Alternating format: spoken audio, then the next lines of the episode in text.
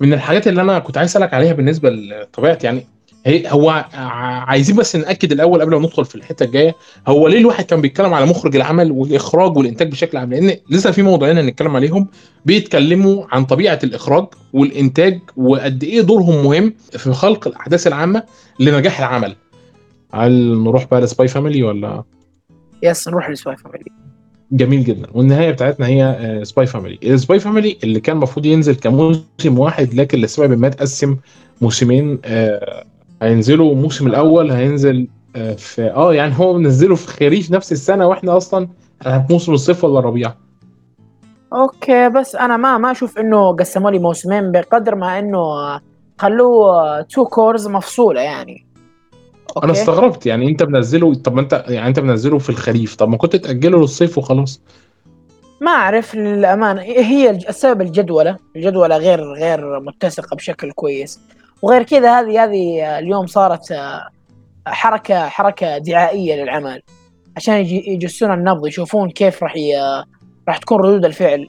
هذا الشيء صار حتى مع مشوك مع ان انتاجه كان جدا جدا رائع، الجدوله كانت على افضل ما يكون، لكن الاستوديو اختار انه يفصل الموسم لتو كورز عشان يقسمها. اوكي، عشان نوعا ما هي صارت حركه تسويقيه.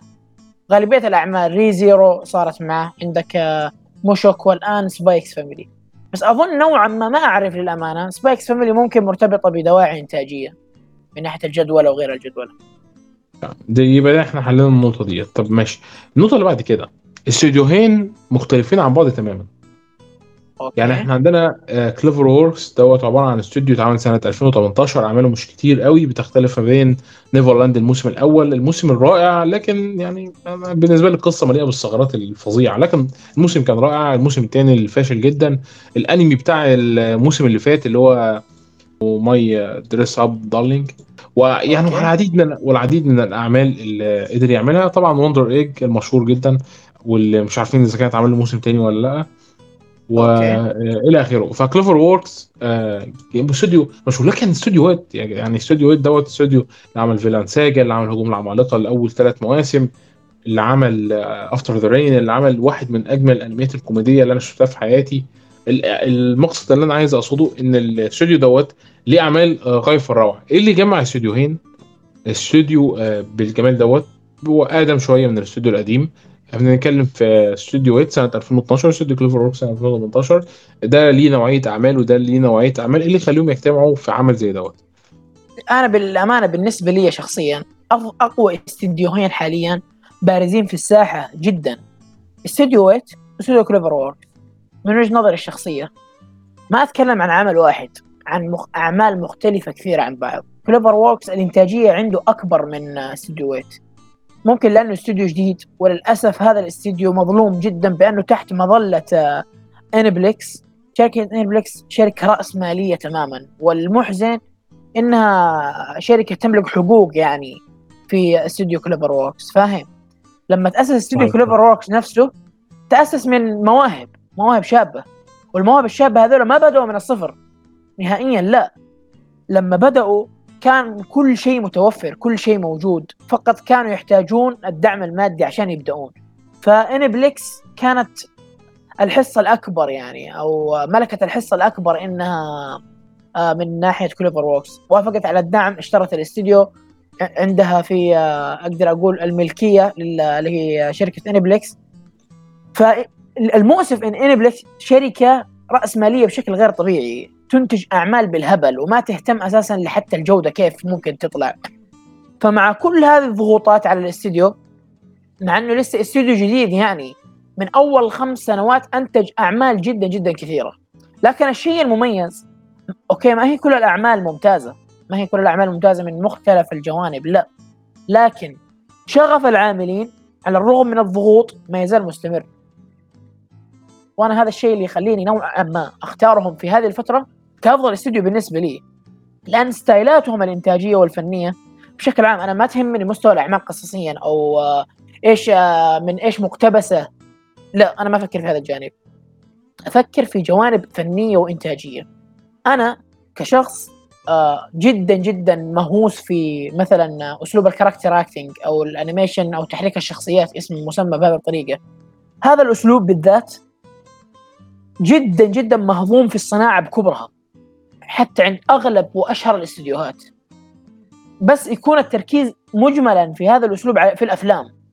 نادرا تشوف استديو من سياسات هذا الاستديو انه يركز على هذا الجانب تحديدا، او لان مهضوم بالنسبه لي. اغلب فنانين الكاركتر اكتنج يكونون مهضومين، واغلب شغلهم يكون موجود في افلام او يغيرون مجالهم، طريقه رسمهم يغيرونها بشكل مره كبير، والفنانين مره كثيرين. الشيء الرهيب في استوديو كلوفر ووركس انه يجمع الفنانين المتخصصين في هذا الاسلوب، يستقطبهم من هم اغلبهم يكونون فريلانسر، بس يستقطبهم في اغلب المشاريع. اقوى مشاريعهم للامانه اللي اشتغلوا عليها مثلا ماي دريس اب دارلينج، انمي الكوسبلاي اقدر اقول عنه من اقوى الاعمال انتاجيا من هذا الجانب. وتذكر معايا هو انمي تلفزيوني ما هو فيلم. هذه انا من ناحيتي شخصيا انا تجذبني كشخص مهتم في الجوانب الفنيه، وعندي نوعا ما بعد نظر عن الاساليب وايش افضل فيها، ممكن لا افضله انت ما تفضله، لكن من ناحيه شخصيه انا اهتم لهذه الجوانب، وهذه الجوانب مهضوم حقها في الصناعه بشكل مره مره مره فظيع. فاني اشوف استديو عنده الجرأه وعنده الرغبه يركز على جانب مهضوم حقه في الصناعه بشكل كامل، هذا شيء يخليني احترمهم جدا، خصوصا ان اقوى اعمالهم يكون فيها هذا الاسلوب. غالبيه الاعمال القويه ابرزها اخر انمي اللي هو نفسه ماي دريس اب دارلينج، الحلقات كانت ملغومه مشاهد كاركتر اكتنج لدرجه انا ما كنت متخيلها. هذا غير وندر ايج برايورتي، كان جدا جدا غير طبيعي الانتاج. اوكي صارت في مشاكل انتاجيه في اخر الحلقات، لكن كوجبه انتاجيه بشكل عام قدم واحده من افضل وجبات الانتاجيه بالنسبه لي. انا اتخمت من الشيء اللي شفته وطربت حرفيا من غالبيه الجوانب. وغير كذا الاستوديو كلوفروركس عنده امكانيات مره كبيره. ممكن مشكلتهم الوحيده واللي اشوفها مرتبطه بانيبلكس للاسف، ان الانتاجيه الضخمه اللي ينزلونها كل موسم كل سنه هي اللي تحد نوعا ما من ثباتهم في مجمل الاعمال. بس من ناحيه شخصيه انا افضل اني اشوف اعمال كلوفروركس دائما، لأن فيها الأساليب اللي تستهويني.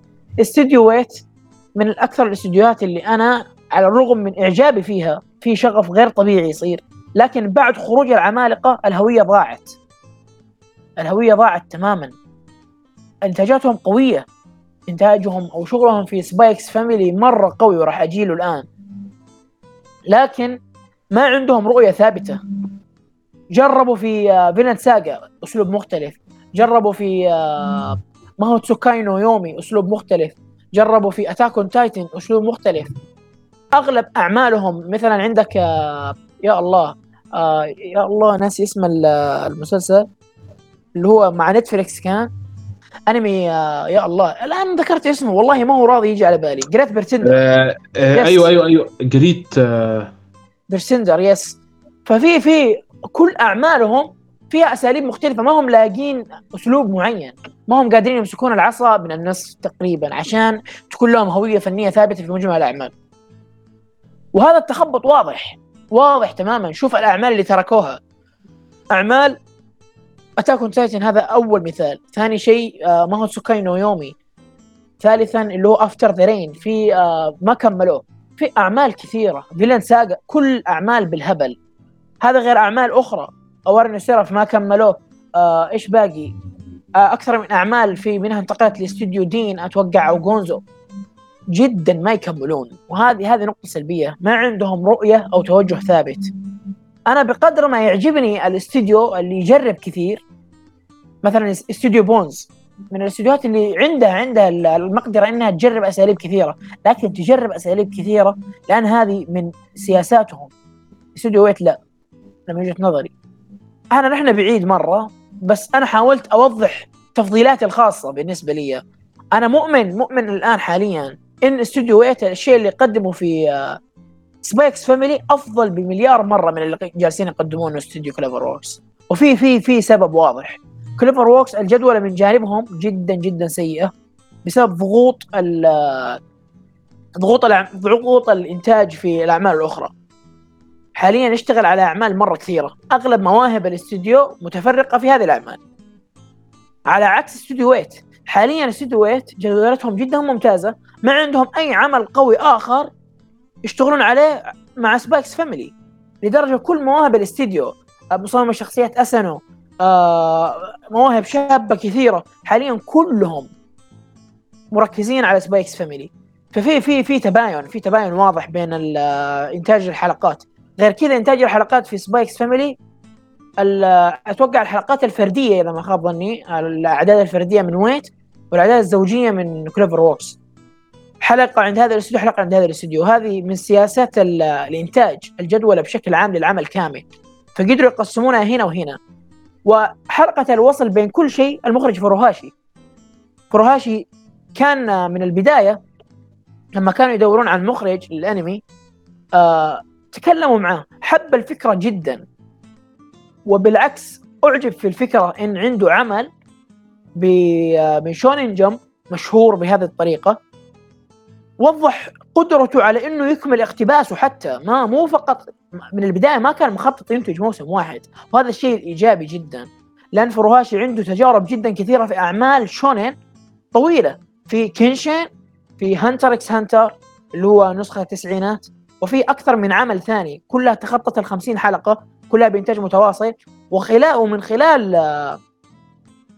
خلال توجهه في هذه الأعمال خصيصا قدر يوضح بأنه قادر يكمل الاقتباس. وفكر ترى هذا كله قبل بداية الإنتاج، هذا يخلينا نجزم بنسبة تقريبا 80% الاقتباس راح يكمل مع فروهاشي، وهو أساسا مستمتع في العمل. وأنا هذا الشيء يخليني مرة متحمس أكمل مع هذا المخرج الرحلة اللي قاعد يخوضها في هذا العمل. هو مخرج كبير في السن وما عنده كل الأعمال خصوصا الجديدة اللي ينزلها نفس الحماسة، فهذا يخليني مرة مرة متشوق، لأني جدا جدا مهووس في هذا المخرج. تابعت أعماله سيئة حتى مع الأفضل اللي نزلها، ومؤمن بأن عنده رؤية فنية مميزة، وأنا للأمانة أحب هذه الرؤية، ومن حظي جالس أشوفها في سباي إكس فاميلي. أوكي، ما أنا جالس أشوفها بشكل مرة مرة واضح، لكن لمسته واضحة تماما، لمسته واضحة في الستوري بورد اللي ينتشر، لمسته واضحة في طرق الإخراج، كلها تصدح باسم فروهاشي للأمانة. أنا تكلمت أنا من جوانب إنتاجية، حاولت أغطي من كل لا أنت وفيت وكفيت، يعني الواحد مش عارف بعدك كده يقول إيه. خلينا طيب اتكلم، انت ايه رايك من ناحيه بقى الجوانب يعني من ناحيه الرسم والتحريك؟ هل انت شايف ان الانمي حاطط ميزانيه ضخمه، ولا قدر ان هو يستخدم برضو الالوان البراقه والرسوم الرائعه في انه يغطي على قله التكاليف؟ للامانه بالنسبه لي شخصيا حلقات استوديو ويت ملغومه انيميشن، ملغومه رؤيه فروهاشي الحقيقيه مع استوديوهات جالسة تظهر في كل حلقة تنتج تحت سقفهم. لاحظت أنيميشن جدا جدا جدا سلس، أنيميشن كثيف في المشاهد. والأفضل، وما أعرف إذا كان هذا الشيء مقصود أو لا، حلقات اللي تكون فيها مشاهد حركية تكون عند استوديوهات. الحلقات الكوميدية البسيطة عند كليفر ووركس، ما أعرف إذا كان هذا الشيء مقصود أو لا. كليفر ووركس حاليا واضح صعوبة الجدول عندهم أساسا، واضحة جدا، لأن في تباين واضح في مستوى الحلقات بين حلقات هذا الاستوديو وهذا الاستوديو. أنا للأمانة داخلي شعور ومؤمن إن في الكورة الثاني راح نشوف كليفر ووركس أفضل، يعني راح ممكن مواهبهم مرة كثيرة كليفر ووركس، ممكن حتى أكثر من ويت. واحتمال لما يضعون كل خبراتهم في الأنمي، أنا أكاد أجزم لو كانت كل خبراتهم موجودة في الأنمي بالتنافس مع ويت، ممكن يغطون حتى على رؤية ويت في الإنتاج مع كل مواهبهم اللي حاليا مشاركة في سباي إكس فاميلي. لكن ضغوط الإنتاج.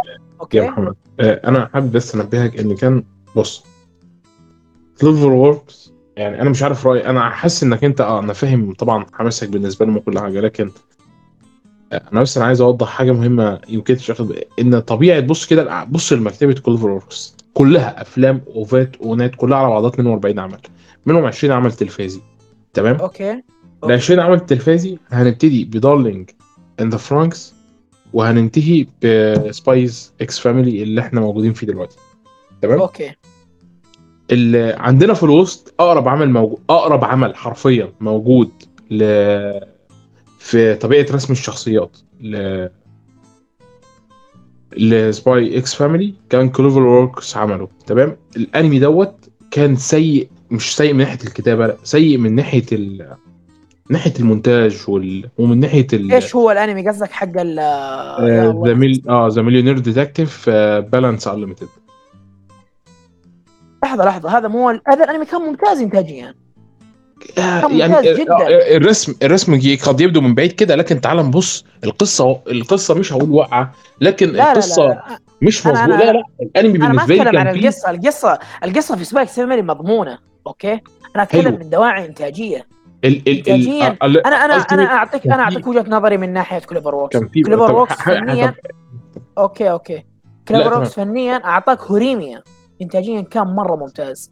عندك دارلينج كان جيد جدا، عندك نيفرلاند الموسم الاول كان جدا ممتاز، عندك يا الله ماي دريس اب دارلينج، عندك وندر ايج برايورتي، عندك فوجو كوجي اللي هو اللي انت قبل شوية عقبت عليه، عندك شادو هاوس، عندك اكيبي، عندك شيء، عندك برضو فيت جراند اوردر. اسماء جدا كثيره صراحه. تمام. وكل عمل انتاجه يكون مختلف. انا مش هقدر ان انا اختلف عن اللي انت بتتكلم عليه، لكن انا عايز اوضح حاجه. اوكي. ان مثلا عمل طبيعه رسم الشخصيات فيه كان جيده، الانيميشن قد يبدو في البدايه والقصه كويسين، لكن ذا مليونير ديتكتيف مثلا اللي هو البالانس انليميتد دوت كان في مصيبه ان القصه ما كانش فيها سلاسه، كان فيها استعجال. لا اوكي لا بغض النظر عن جانب الكتابه، انا ما اتكلم عن جانب الكتابه الان في سباي اكس فاميلي الكتابه في يد المخرج الان، في يد كاتب. ورغم كده لا يعني مثلا جانب الكتابي انا اتكلم عن الانتاجي. انا متفهم اني ماني جالس اشوف كل هذا في سباي اكس فاميلي، متفهم. انا الان اتكلم من جانب عشان اوضح رايي، اوضح وجهه نظري. انا مؤمن تمام الايمان ان استوديو ويت حاليا متفوق على كلوفر ووركس من كل النواحي فنيا تماما، بس رؤيه فوروهاشي مستمره في كل الجانبين سواء هنا او هنا. ممكن مع ويت قدر يبرزها بشكل اكبر لان الجدول عندهم ممتازه اكثر، بس من ناحيه برضو كلوفر ووركس انا متوقع اشوف انتاج افضل مع الكره الثانيه للامانه. ومن ناحيه ركز في جانب جدا مهم انت تتغافل عنه، شوف الكميه الان اللي ذكرتها، كميه الاعمال الممتازه اللي ذكرتها من كلوفر ووركس، شوف انتجها في وقت قياسي، على عكس مثلا استوديو ويت من 2013 الى الان الاعمال الممتازه اللي نزلوها ما كانت ابدا متقاربه من ناحيه الوقت. وهنا تبين لك اللي هي كيف استوديو كلوفر ووركس بشكل غريب، على الرغم من انه استوديو جديد قدر يواكب الصناعه بشكل مره سريع من البدايه، من اول الاعمال اللي نزلوها. مثلا استوديو ويت لما بدا مع هجوم العمالقه كان من اكثر الاستوديوهات فوضويه من ناحيه الانتاج. صحيح. حرفيا كانت كل حلقه تنتج في استوديو مختلف، كانت في فوضويه عارمه. حتى هجوم العمالقه الموسم الاول كان معروف في الصناعه بكونه واحد من اكثر الاعمال فوضويه من ناحيه كواليس الانتاج. اوكي ما انا ما اختلف ان المستوى جدا رائع، ما اختلف ابدا، لكن العمل الفني يحتاج نوعا ما صلابه من ناحيه الانتاج بشكل عام. هذا اللي انا اشوفه. صحيح. ما علينا من كل هذا احنا ما جالسين نقارن بين الافضل بينهم صراحه. انا اكيد ما بقارنش، انا بس اللي انا عايز اوضحه تمام، اللي انا بس انا عايز اوضحه ان المقصد هنا اللي انا عايز اوضحه ان اعمال كلوفر ووركس تمام دايما فيها مشاكل، بينما اعمال استوديو ويت حتى ولو ورا في الخلفيه كلنا عارفين ان في مشاكل في طريقه الانتاج، لكن في نفس الوقت بتقدم لنا افضل الخيارات المتاحه. يعني كمثال استوديو ويت مثلا الموسم دوت هو منزل او مركز على انمي واحد بس، في اي انمي ثاني ينزله او عمل او اشتغل عليه لا اتوقع لا، او حتى العمل اللي نزله الان قبل فتره بسيطه مع نتفليكس والله كان فيه جوانب سلبيه جدا كثيره، اللي هو فامباير او توقع ناسي الاسم والله، كانت في مشاكل في السي جي اي، وانا هذه النقطه دائما اتكلم عنها. استوديو ويت من أسوأ الاستوديوهات من ناحيه توظيف السي جي اي بشكل من كل الجوانب. اوكي انا اختلف، انا ممكن اتفق معاك من جانب الخلفيات وطريقه تحريك الكاميرا، لكن المعلوميه السي جي اي ما هو بس خلفيات تحريك كاميرا. مش مختلف على فكره معاك في فكره السي جي اي، انا بالعكس انا متفق معاك جدا يعني، وده تم اثباته في فيفي يعني ده ثبت في فيفي تستخدم أسوأ من أسوأ الأنميات اللي أنا شفت إن تم إنتاجها من ناحية السي جي، مش عشان لا فيفي صوم طبعا واحد. أنا من وجهة نظري ليه؟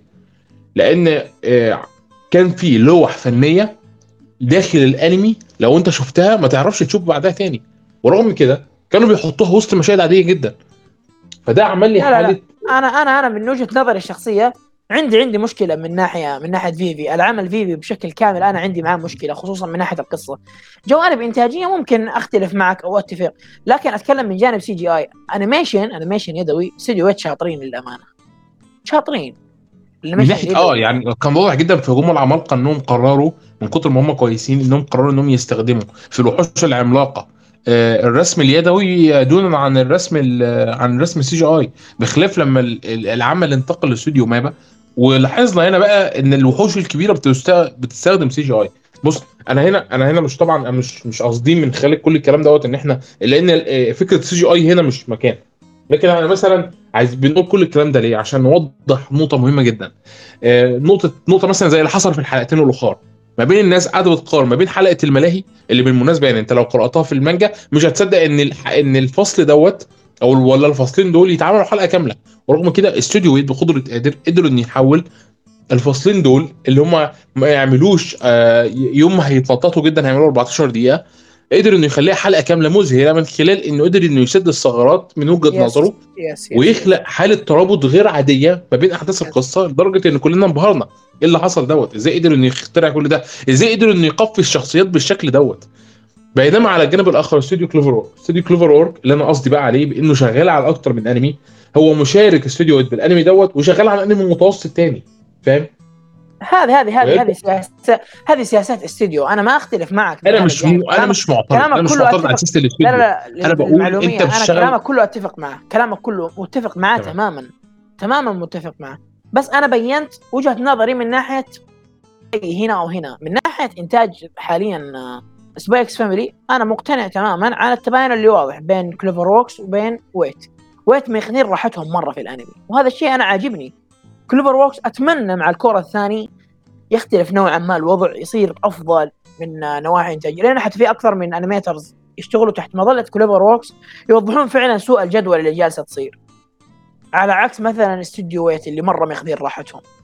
ما علينا من هذا الجانب. يعني معاني من الغريب ان استوديو كلوفر ووركس مثلا ما اعلنش عن اي اعمال مستقبليه لحد دلوقتي. في بس لا موجوده في اكثر من عمل حاليا جالسين يشتغلون عليها، مضغوطين فيها، خصوصا كم عمل نزلوا في اخر فتره. لا تنسى عندك اكيبي، عندك ماي دريس اب دارلينج، كل هذه الاعمال اخذت الحصه الاكبر من طاقم الاستوديو. ماي دريس اب دارلينج تقريبا اغلب مواهب الاستوديو شاركت في الانمي، وكان انتاجيا ما هو طبيعي، كان انتاجيا روعه. جميل. فاهم كيف؟ ففي هذه الفترة نفسها كانت هم شغالين على سباي إكس فاميلي طبيعي، فنوعا ما في اختلال في التوازن، في توازن الإنتاج بين عمل وعمل آخر. غير كذا هو مع أن على فكرة استوديو ويت برضو خارج من أنمي رائع، مش خارج يعني من أنمي متوسط، خارج من أنمي نوعية الأنيميشن فيه تختلف تماما عن طبيعة السوق، وأعتقد أنها كانت محتاجة نوع مختلف من انواع الجهد اللي هيمارسه. اذا تقصد اسامه رانكينج فهو في جوانب جدا جدا كثيره نوعا ما سهلت عليهم، خصوصا تصميم الشخصيات. طبعا بس ما اقدر انكر كلامك فعلا. انا لكن اللي انا اقصده بس في كلامي ان طبيعه رسم اسامه رانكينج كانت متعبه لانها بتختلف عن طبيعه الخلفيات الجاهزه اللي الرسامين الانمي بيرسموها، بس تحس انها كده قصه كلاسيكيه جاء من القرون الوسطى، الانيميشن الغربي اكتر منها انمي. بس ده كان احساسي، واعتقد وواضح جدا برضو في النص الاول انهم اجتهدوا في الانيميشن على حساب القصه اكتر ما اجتهدوا في النص الثاني في القصه على حساب الانيميشن والمونتاج طبعا على حساب الانيميشن. فواضح جدا برضو انهم ريحوا في النص الثاني بالنسبه للانمي دوت، ودوت بياكد كلامك يعني مش بينفيه. اوكي خلاص خلينا نطلع من جوانب انتاج الان تكلمنا فيها كثير. من ناحيه سباي إكس فاميلي انا مؤمن ومستمتع للامانه سواء هنا او هنا برؤيه المخرج. انت لازم تقرا المانجا بقى. ما المخرج انا حاليا يطربني للامانه، واذا كمل الاقتباس انا متاكد انه راح يكمل، حتى لو انتهى الموسم الاول بعدها بفتره شهر شهرين ثلاثه بالكثير غالبا راح يعلنون عن موسم تكميلي. وانا هذا الشيء يخليني صراحه متفائل اني اكمل، غير ان الاداء الصوتي ممتاز، الموسيقى جيده، الاحداث نفسها من ناحيه القصه.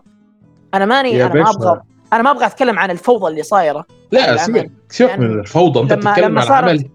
أوكي. يعني انت بتتكلم عن عمل قدر انه يدخل وسط اعمال وياخد المركز الاول، اعمال جاهزه يعني اعمال مثلا زي بطل الدرع الموسم الثاني، كاجو ياساما الموسم الثالث، فاهم الفكره؟ عمل يعني ليها صيت ولا جمهور وليها ناس مستنياها اصلا. تعرف السبب؟ قدر انه يجي كده يدخل. تعرف السبب؟ انا بالنسبه لي شخصيا الحلقه الاولى هذه هي لعبه الحلقه الاولى، كيف تقدر تجذب اكبر قدر ممكن من المشاهدين من حلقه افتتاحيه. هذه هي اهميتها. صار الامر هذا مع ايش؟ مع اي انمي؟ صار الامر هذا مع انمي كوميسان، صار حتى الان دحين مع سباي إكس فاميلي.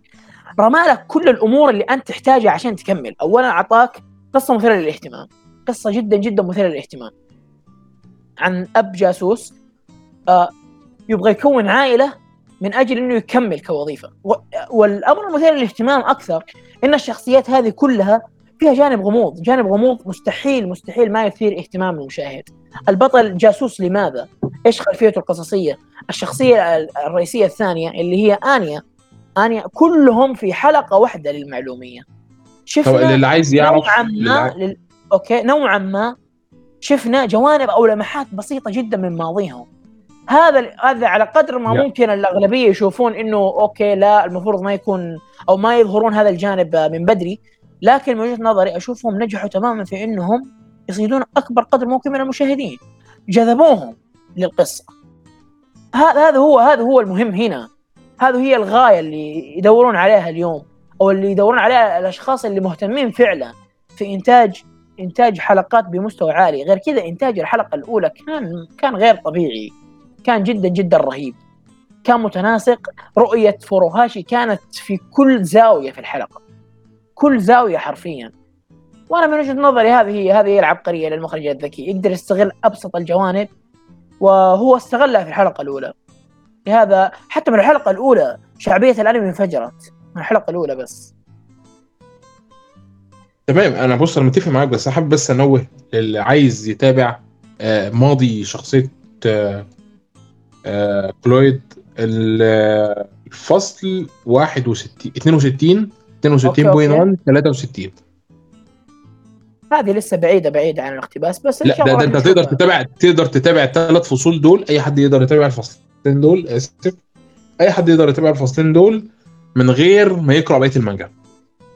اعرف انا احس راح يكون لها طعم مره افضل لما تكون عايش مع الشخصيه جوانب كثيره. ترى الشخصيه ما هي مجرد شخصيه كوميديه. اوكي ممكن هذا اللي نشوفه في الانمي، لكن في بعض اللحظات حتى لو كانت بسيطه بس تكون لحظات جدا عاطفيه تترك اثر في المشاهد، واتوقع الانمي اظهرها بشكل افضل من المانجا من وجهه نظر الشخصيه. هذا اللي انا اقدر اجزم فيه، خصوصا من حلقات المانجا حلوه برضه يعني. يس انا متأكد من هذا الشيء يعني. بس اللحظات البسيطه اللي تكون جدا لحظيه عاطفيه يكون لها اثر كبير في الانمي، خصوصا مع انتاج ويت. في حلقات ويت كل لحظه عاطفيه تكون لها وزن. فانا لما مع مرور الحلقات مع مرور الاحداث راح اوصل لماضي الشخصيه الاساسيه، راح اوصل وانا مشحون عاطفيا متحمس تماما اني اعرف اكثر عن الشخصيه. غير كذا عندك آنيا، غير كذا عندك يور، كلهم عندهم تفاصيل أقدر أتعلق أو أقدر أتوقع إني أشوفها مستقبلا، ومتأكد راح تجي.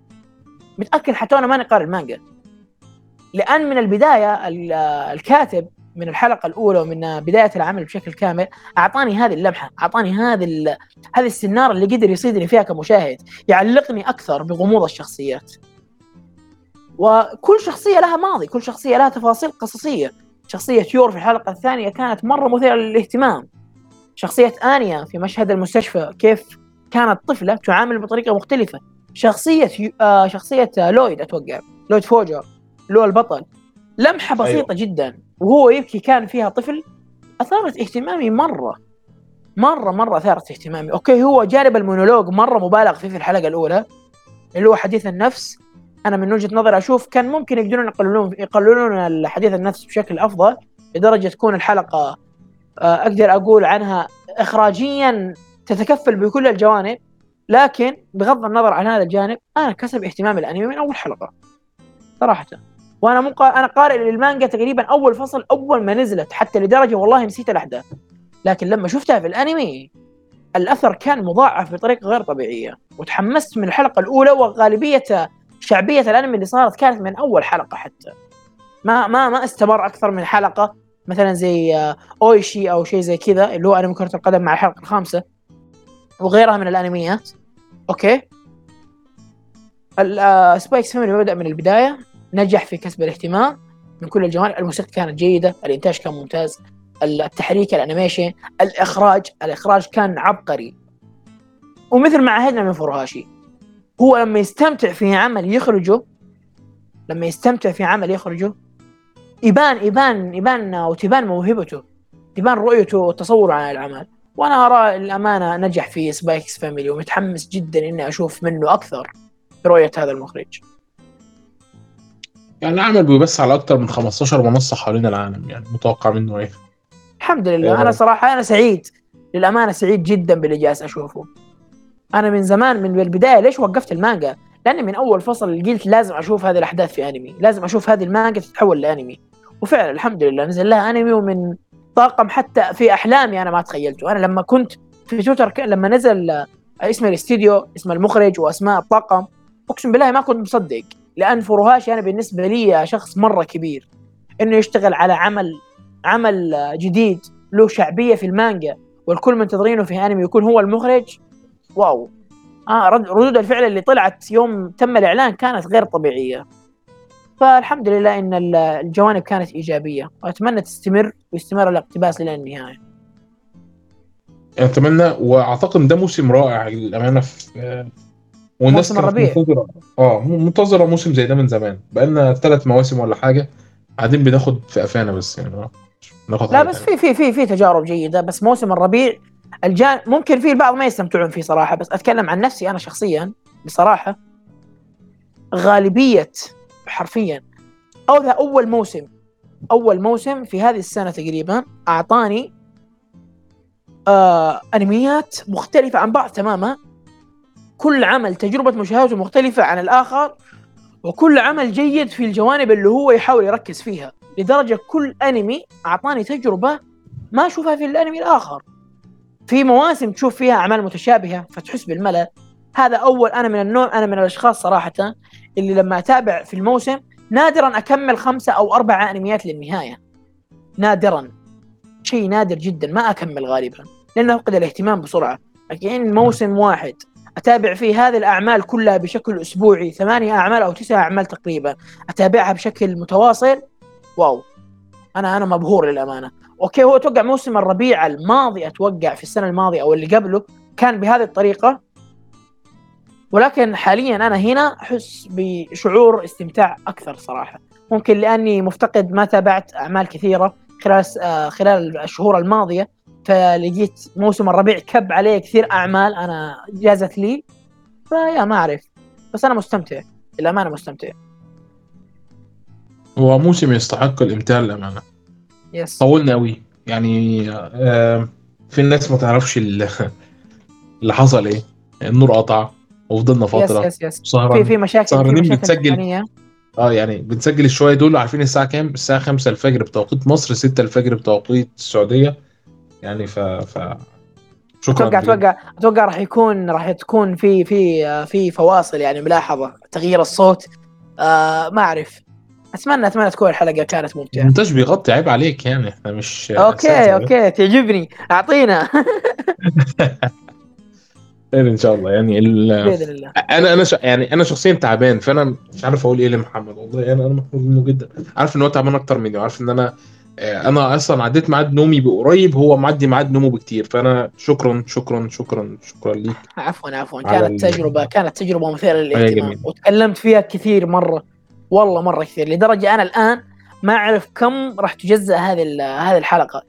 اتمنى الساده المستمعين استمتعوا معنا، ما ضيعناهم مره، اتمنى هيستمتعوا الطبل مش هياخدوهم كوزا، هيستمتعوا ان شاء الله.